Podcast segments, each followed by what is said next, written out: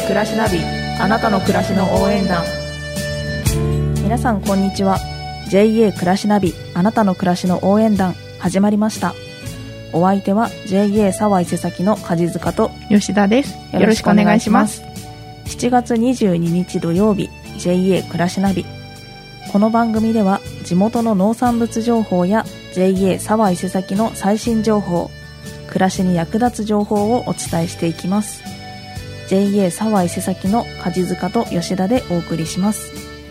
なおこの放送は伊勢崎 FM では月曜日午後2時からラジオななみでは金曜日午後1時30分から再放送しています。またインターネットサイマルラジオではスマートフォンパソコンでも聞くことができます。新しくオンデマンド配信も始まりました。詳しくは伊勢崎 FM の SNS をご覧ください。はいということで、お便り届いてるんでお読みします。はい。梶塚シャン吉田シャン沖縄だ4番組で紹介してたひまわりが新聞に載ってたねん暑くて沖縄行けなかったけど多くの人がひまわりと一緒に笑顔で写っててよかった4次回はみやちゃんと一緒に行く4 ということです。ありがとうございます。ありがとうございます。いやー17日のはい。祝日ですね。はい。はい、行きまして私も行かせてもらいましたけど、はい。まあ、とんでもなく暑い日ででしてね。そう天気はねすごくよくってね、はい。ただとんでもなく暑くって。そうでした。本当に、まあ、10時から2時までねやってたんですけど、一番ピークイベント自体は。まあでもそのキッチンカーが出店したりとうんかしてたんですけど、本当かき氷のねはい。キッチンカーがもう大人気でして、ああそれはあり私もますよね。食べましたよ。はい。は いかき氷。ね結構インスタグラムとかでもねはい。あの開会の様子とかそうですね。いろいろ。インスタライブやってでそれも動画で残ってるので、JA 沢井崎のインスタグラム見ていただけるとちょっと様子がわかるかなと思います、そう皆さんのあとね綺麗なひまわりの写真とかいろいろあって私もちょっと見させてもらってますけれどそうですね。ちょっとインスタグラムの方ではねフォトコンテストもやってるのでそれは7月31日まで募集をかけておりますので、ぜひ。まあ7月中もまだそのひまわり畑自体はあのひまわりは残っているのではい。ぜひねこれからまだ行ってないよって方はね、うんうんちょっと行っていただいてちょっともうだいぶね重くなってきてそうですね。まあ、暑さもあ少ってこうちょっとうなだれてるんですけど ひまわりひまわりの元気がうんって感ですね。でじですけどもやっぱ一面にこうバッて広がってる感じがやっぱ圧巻というか、そうですよね。あれは見応えありますからね。そうなんですよ、ね、また今後もね来年再来年はい。と頑張って続けて。そうですね。はい。手島さんとね塩谷さんにも来ていただいてはい。やっぱ皆さんも続けていきたいっていうね、うんうん。思いがよりはい強くなっていたので。そうですよね。なんでぜひ沖縄さんも来年はみやちゃんと一緒に。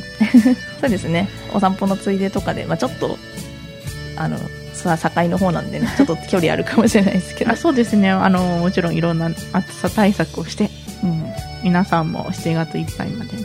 そうですね、はい。ぜひお越しください。はい。この番組では皆さんからのメッセージをメールで受け付けています番組の感想や楽曲のリクエストなど送ってください。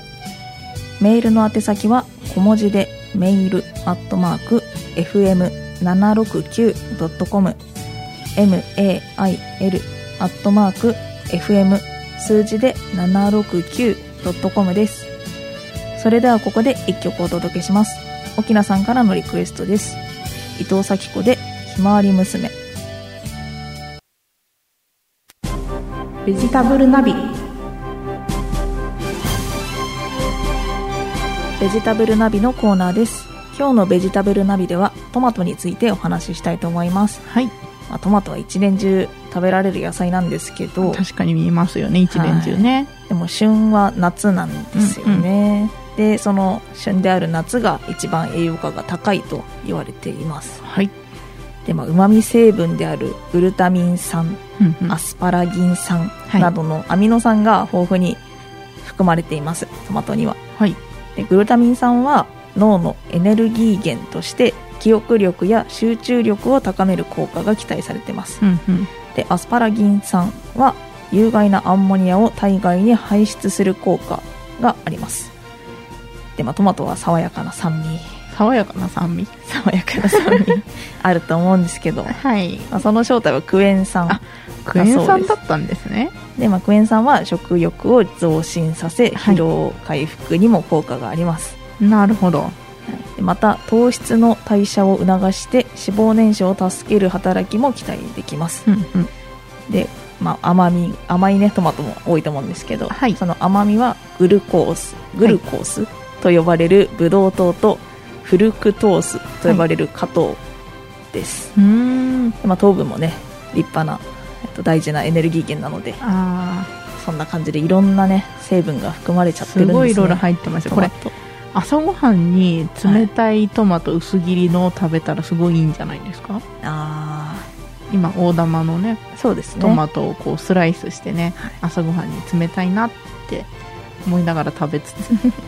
結構冷凍のとかね今トマトをとりあえず冷凍して、なんかそれをこう切ってそのそうめんのつゆとかはいにはい。氷の代わりに入れて、こうなんかうまみもなるほどね。冷たさも味わっちゃうみたいな。あするんじゃないんだ。こうすりおろしてあまあそれもありますそうめんねにそうめんの上にすりおろしたトマト乗っけて上からちょっとしたオリーブオイルかけて食べるみたいなねしゃれてる？しゃれてる？まあトマト凍らしたことないんでね。わかんないですけど。なんかねそういうのもあったりします、はいトマトすごいですね。はい、でこのトマトは夏の紫外線のダメージを受けた肌にもおすすめ。あこれ食べないとじゃないですか？やっぱ夏この栄養価がある夏プラスダメージも回復できちゃうっていうね良きなんですよ、すごいじゃないですかトマト。はい。でまずリコピン、はい、まあ、よく聞くと思いますけどそれがシミやシワの原因となるメラニンをの発生を抑える効果があってでビタミン類も豊富に含まれているので、うんうん。肌荒れ予防とか荒れた肌を回復する効果が期待されています。毎日ガスパチョね食べないと。ラタトゥイユかガスパチョかカチャトラか。なんかおしゃれな料理いっぱい 出てきた。ねえ酢トマト。ストマト。そうなんだ。だからやっぱ夏がいいんですよ。なるほどね全てにおいて夏がいいね。夏のトマトはやっぱ大玉食べたくなりますよね。丸かじり丸かじりのあの畑からもぎたって丸かじり野生味あふれたトマトみたいなちょっとね水シャーってあやってーありますよね。でその水が滴る感じでねねガブっていくやるやつですねね。あのよく桶の中にこう水流しながらこうトマトがポカポカ、ああありますね。夏って感じじゃないですか。ねトマトキュウリナス系がね。ナス系がねたまにねスイカとかがボボンって入るやつね。ああーあるやつ。夏って感じじゃないですか。そんなんもありますよね。ね。でなんかまあ最近高糖度トマトとかね甘いトマト増えてると思うんですけどあルージュとかですかねあそうですそうですでそういうトマトの糖度が上がる仕組みっていうのをちょっとねし知りたいなと思って調べたんですけど。あれあれじゃないですか？トマトを炒めつけると甘くなるやつじゃないですか？そうなんです。そういうことなんです。そういうことですよね。でまあそのトマトの糖度が上がる仕組みはカルピスの原理に近い。へえ。で、まあ、カルピスの原液に当たるものをトマトの糖度の元だとすると、はい。まあ、その糖度の元が多かったら甘くなるわけなんですけど、うんうん花が咲いた頃にはもうその量決まっちゃってるんですよもう。へえ。だからその後の管理によってその糖度の元は増やせない。はい。なんでもうそのカルピスが例えば決まってたらはい。より濃いはい。甘いうまいやつ飲みたいってなったらあその水を少なくしていくしかないーわけですよ。あなるほどね。で1対1とか、はいはい。水1カルピス1だったらまあ同じようなものができますけどカルピス1決まってるってなってでより濃いもの飲みたいってなったらもう水0.5の カルピス1とかにしていくしかないわけなんですよ。なるほど。水分が重要ってことなんですね。なんでその水分をやっぱトマトへのね水分を少なくして、うんうん。でその糖度の元を濃い状態で収穫することで、うんうん。まあ、糖度が高くなるってことなるほなんですけど。ど。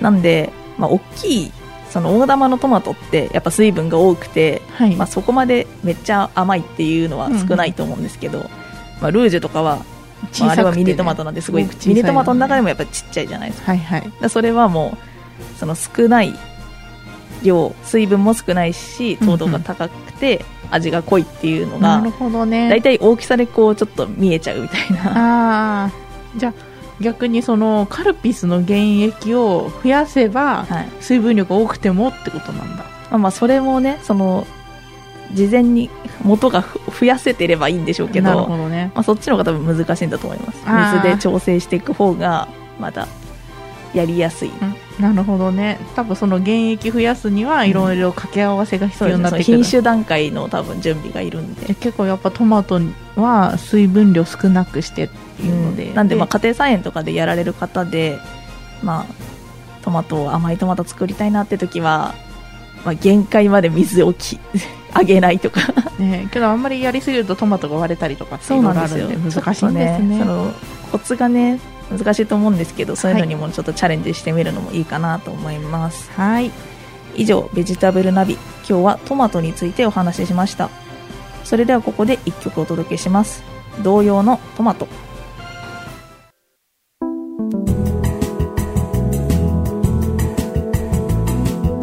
JA ナビ。JA ナビのコーナーです今日の JA ナビではゲノム編集食品についてお話ししたいと思います、はい。まあ、ゲノム編集。なんか仰々しい単語ですね。そうなんです、まあ、ゲノム編集っていうのは、まあ、酵素を用いてうんうん。ゲノム上の特定の箇所を切断して、DNA にはい。変異を導入することができる技術です。なるほどね。ゲノムって結局遺伝子の設計図なんで、うん。設計図の一部分を切り取っちゃってそうです。それを変えてそうです。あのいいようにするってことですよね。でもまあ突然変異を狙った箇所で起こせるため効率的に品種改良を行うことができます、なるほどね。まあ、なんそうなんですけど、まあ、新技術技術なんで、まあ、心配の声もあることからはいまあ、その利用に先立ち食品安全飼料安全生物多様性について確認した上で届け出を受け公表することとしており全てにおいて問題ないものが輸入や栽培流通される仕組みとなっています、なるほど、はい、まあ確かにねなんか遺伝子いじくるって大丈夫なの？って思っちゃいますけど、そうなんね。結構今遺伝子いじくったものって多いですもんね。そうなんいやそもそもね突突然変異とかうん、掛け合わせっていうのも全部ある意味遺伝子を。そうなんですね。なんかリンゴとか梨とかもはい。結構品種いっぱいあるじゃないですか、はいはい。ああいうのもねなんか20世紀梨とかはうんうん。結局はそういう突然変異から生まれた品種だみたいな、その突然変異を人工的に起こす。そうですね。のがこういう技術ってことですもそんね。うですでまあそういう遺伝子を操作するみたいな感じの話なんで遺伝子組み換え食品っていうのもね聞いたことある人いるんじゃないで昔ホットしょうかワードでしたね。遺伝子組み換え。大豆、ああそうですね。そう出ないみたいな、うんうん。遺伝子組み換え出ないですみたいなのが。ね大体納豆とかに書いてあります。書いてあったりねするんですけど、まあ、その違いとしては、まあ、ゲノム編集は狙ったもの、えーを意図的に得る技術なんですけど、うんうん。遺伝子組み換えは外部の遺伝子をこう入れていくあやつなんですよね。あなるほど。えっと引き算。ある意味、ゲノム編集ってその中でしか起こらないことだけど、うん。遺伝子組み換えははい。外から持ってくるから、そうですそうです。変なもん入るかもみたいな、で、まあ、例えば、まあ、害虫に強い遺伝子組み換えのトウモロコシの場合なんですけど、はい。まあ、害虫を駆除するタンパク質をつく作るバクテリアっていうのに着目しててその遺伝子を組み込んで、まあ、だからトウモロコシなんだけどバクテリアを入れてはい。遺伝子組み換えをしてるっていう。これ遺伝子組み換えっていうから分かりづらいけど組み込み食品ですよねまあまあそんな感じですね。入れてるんですよね入れてるんだ。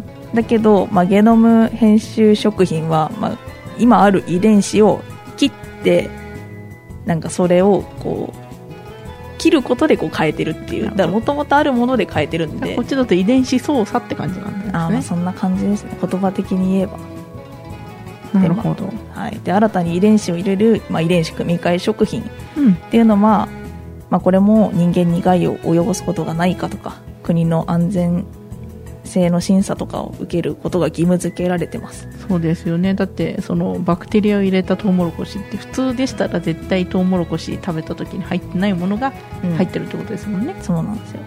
難しい、まあそうなんですよ。そんな感じで結構厳しい審査がうんうん。遺伝子組み換えはあるんですけど、はい。まあ、ゲノム編集も、まあ、審査はね一応、まあ、届け出みたいなのはあるんですけど、審査っていう感じではないっていうか、あー。こっちでこう言えばとりあえず認可されるみたいな感じで。検査がねその遺伝子組み換えの方が結構すごいいろいろあるんですけど厳格なものが。はい。それよりはちょっとこうなんですか届け出ぐらいで済んじゃってるってところもあって、まあ、そこがちょっとね心配なのみたいなところもあるんですけど、まあ、それはちゃんとねいろいろ検査をした上でやってるってところなんですよね、で現在開発されてるのが、まあ、養殖しやすいサバとか。はい血圧を下げる成分が多いトマト。はい。アレルギー物質が少ない卵。うんうん。収穫量の多い稲。うん。実の量が多いマダイ。うん。成長の早いトラフグ。はい。などなど、結構魚系多かったですね見たら。そうなんでやっぱ養殖とかでね。うん。いろいろあるんでしょうね。そうですね。そんな感じで。なんかそのトマトははい。なんかそのギャバっていう。ギャバ。なんかチョコレートとかねたまにあ入ってけど。りますよねギャバああいうのとかが入ってるやつとかでうんうん。なんかより強い成分入ってるぜみたいな 確かに。感じだったりして、このねゲノム編集食品について見てるとはい、まあいつかゲノム編集しなくても生まれそうなものみたいな感じのイメージありますね。あだって養殖しやすいサバとかはそのうち突然変異で生まれてきそうーじゃん？確かに確かに。ね、成長の早いトラフグだってそうですもんね,、そうなんですよね。ねだからねアレルギー物質が少ない卵もそのうちねうん。あの養鶏のしあの仕方で生まれそうな気がします。まあね時間がねこう解決してくれるものとかがあればいいんですけど、やっぱ早く今食べたいっていう 今食べたいっていう研究者のね。そうですよね。10年がね2年になるんだったらそれはそれで嬉しいですそうなんですよ、まあ、そんな感じでね食の問題っていうのはね本当いろいろあるんですけどありますからね。まあこうやってね、まあ、収穫量が多いとかだったらより取れるわけだから、まあ、食料もね増えるしいいこともあるよみたいな感じでね。食料課題の解決の手段としても使われたりするので、まあ、ちょっとそういうのも考えながらねはい、食について調べてみてはいかがでしょうか。はい、以上 JA ナビ。今日はゲノム編集食品についてお話ししました。それではここで1曲お届けします。AKB48 でエブリデイカチューシャ「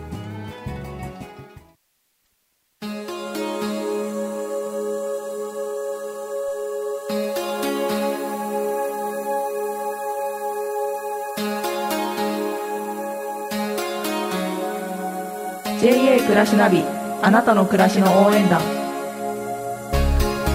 JA 暮らしナビあなたの暮らしの応援団。お別れの時間となりました。ここで JA 沢井瀬崎から JA ふれあい食材宅配のご案内です。はい、JA 沢井瀬崎では JA ふれあい食材宅配の新規利用者を募集しております。新型コロナウイルス感染防止のため外出を自粛している方もいらっしゃると思います。JA ふれあい食材はそんな方へ向けて安心安全美味しいを追求した食材宅配サービスです。栄養バランスの取れた食材セットや日本各地の名産品などバラエティ豊かな商品をご自宅までお届けします。家族構成に合わせた4つのコースから選択できます。また好きな食材が選べるオプション商品も充実しています。お問い合わせは JA 沢井瀬崎生活事業部。お電話番号0270-20-1229まで。皆さんからのご連絡をお待ちしております。さて JA 暮らしナビ今週の放送はここまで。次回は7月29日土曜日午前10時30分からの放送です。JA 暮らしナビあなたの暮らしの応援団。お相手は JA 沢井瀬崎の梶塚と吉田でした。また来週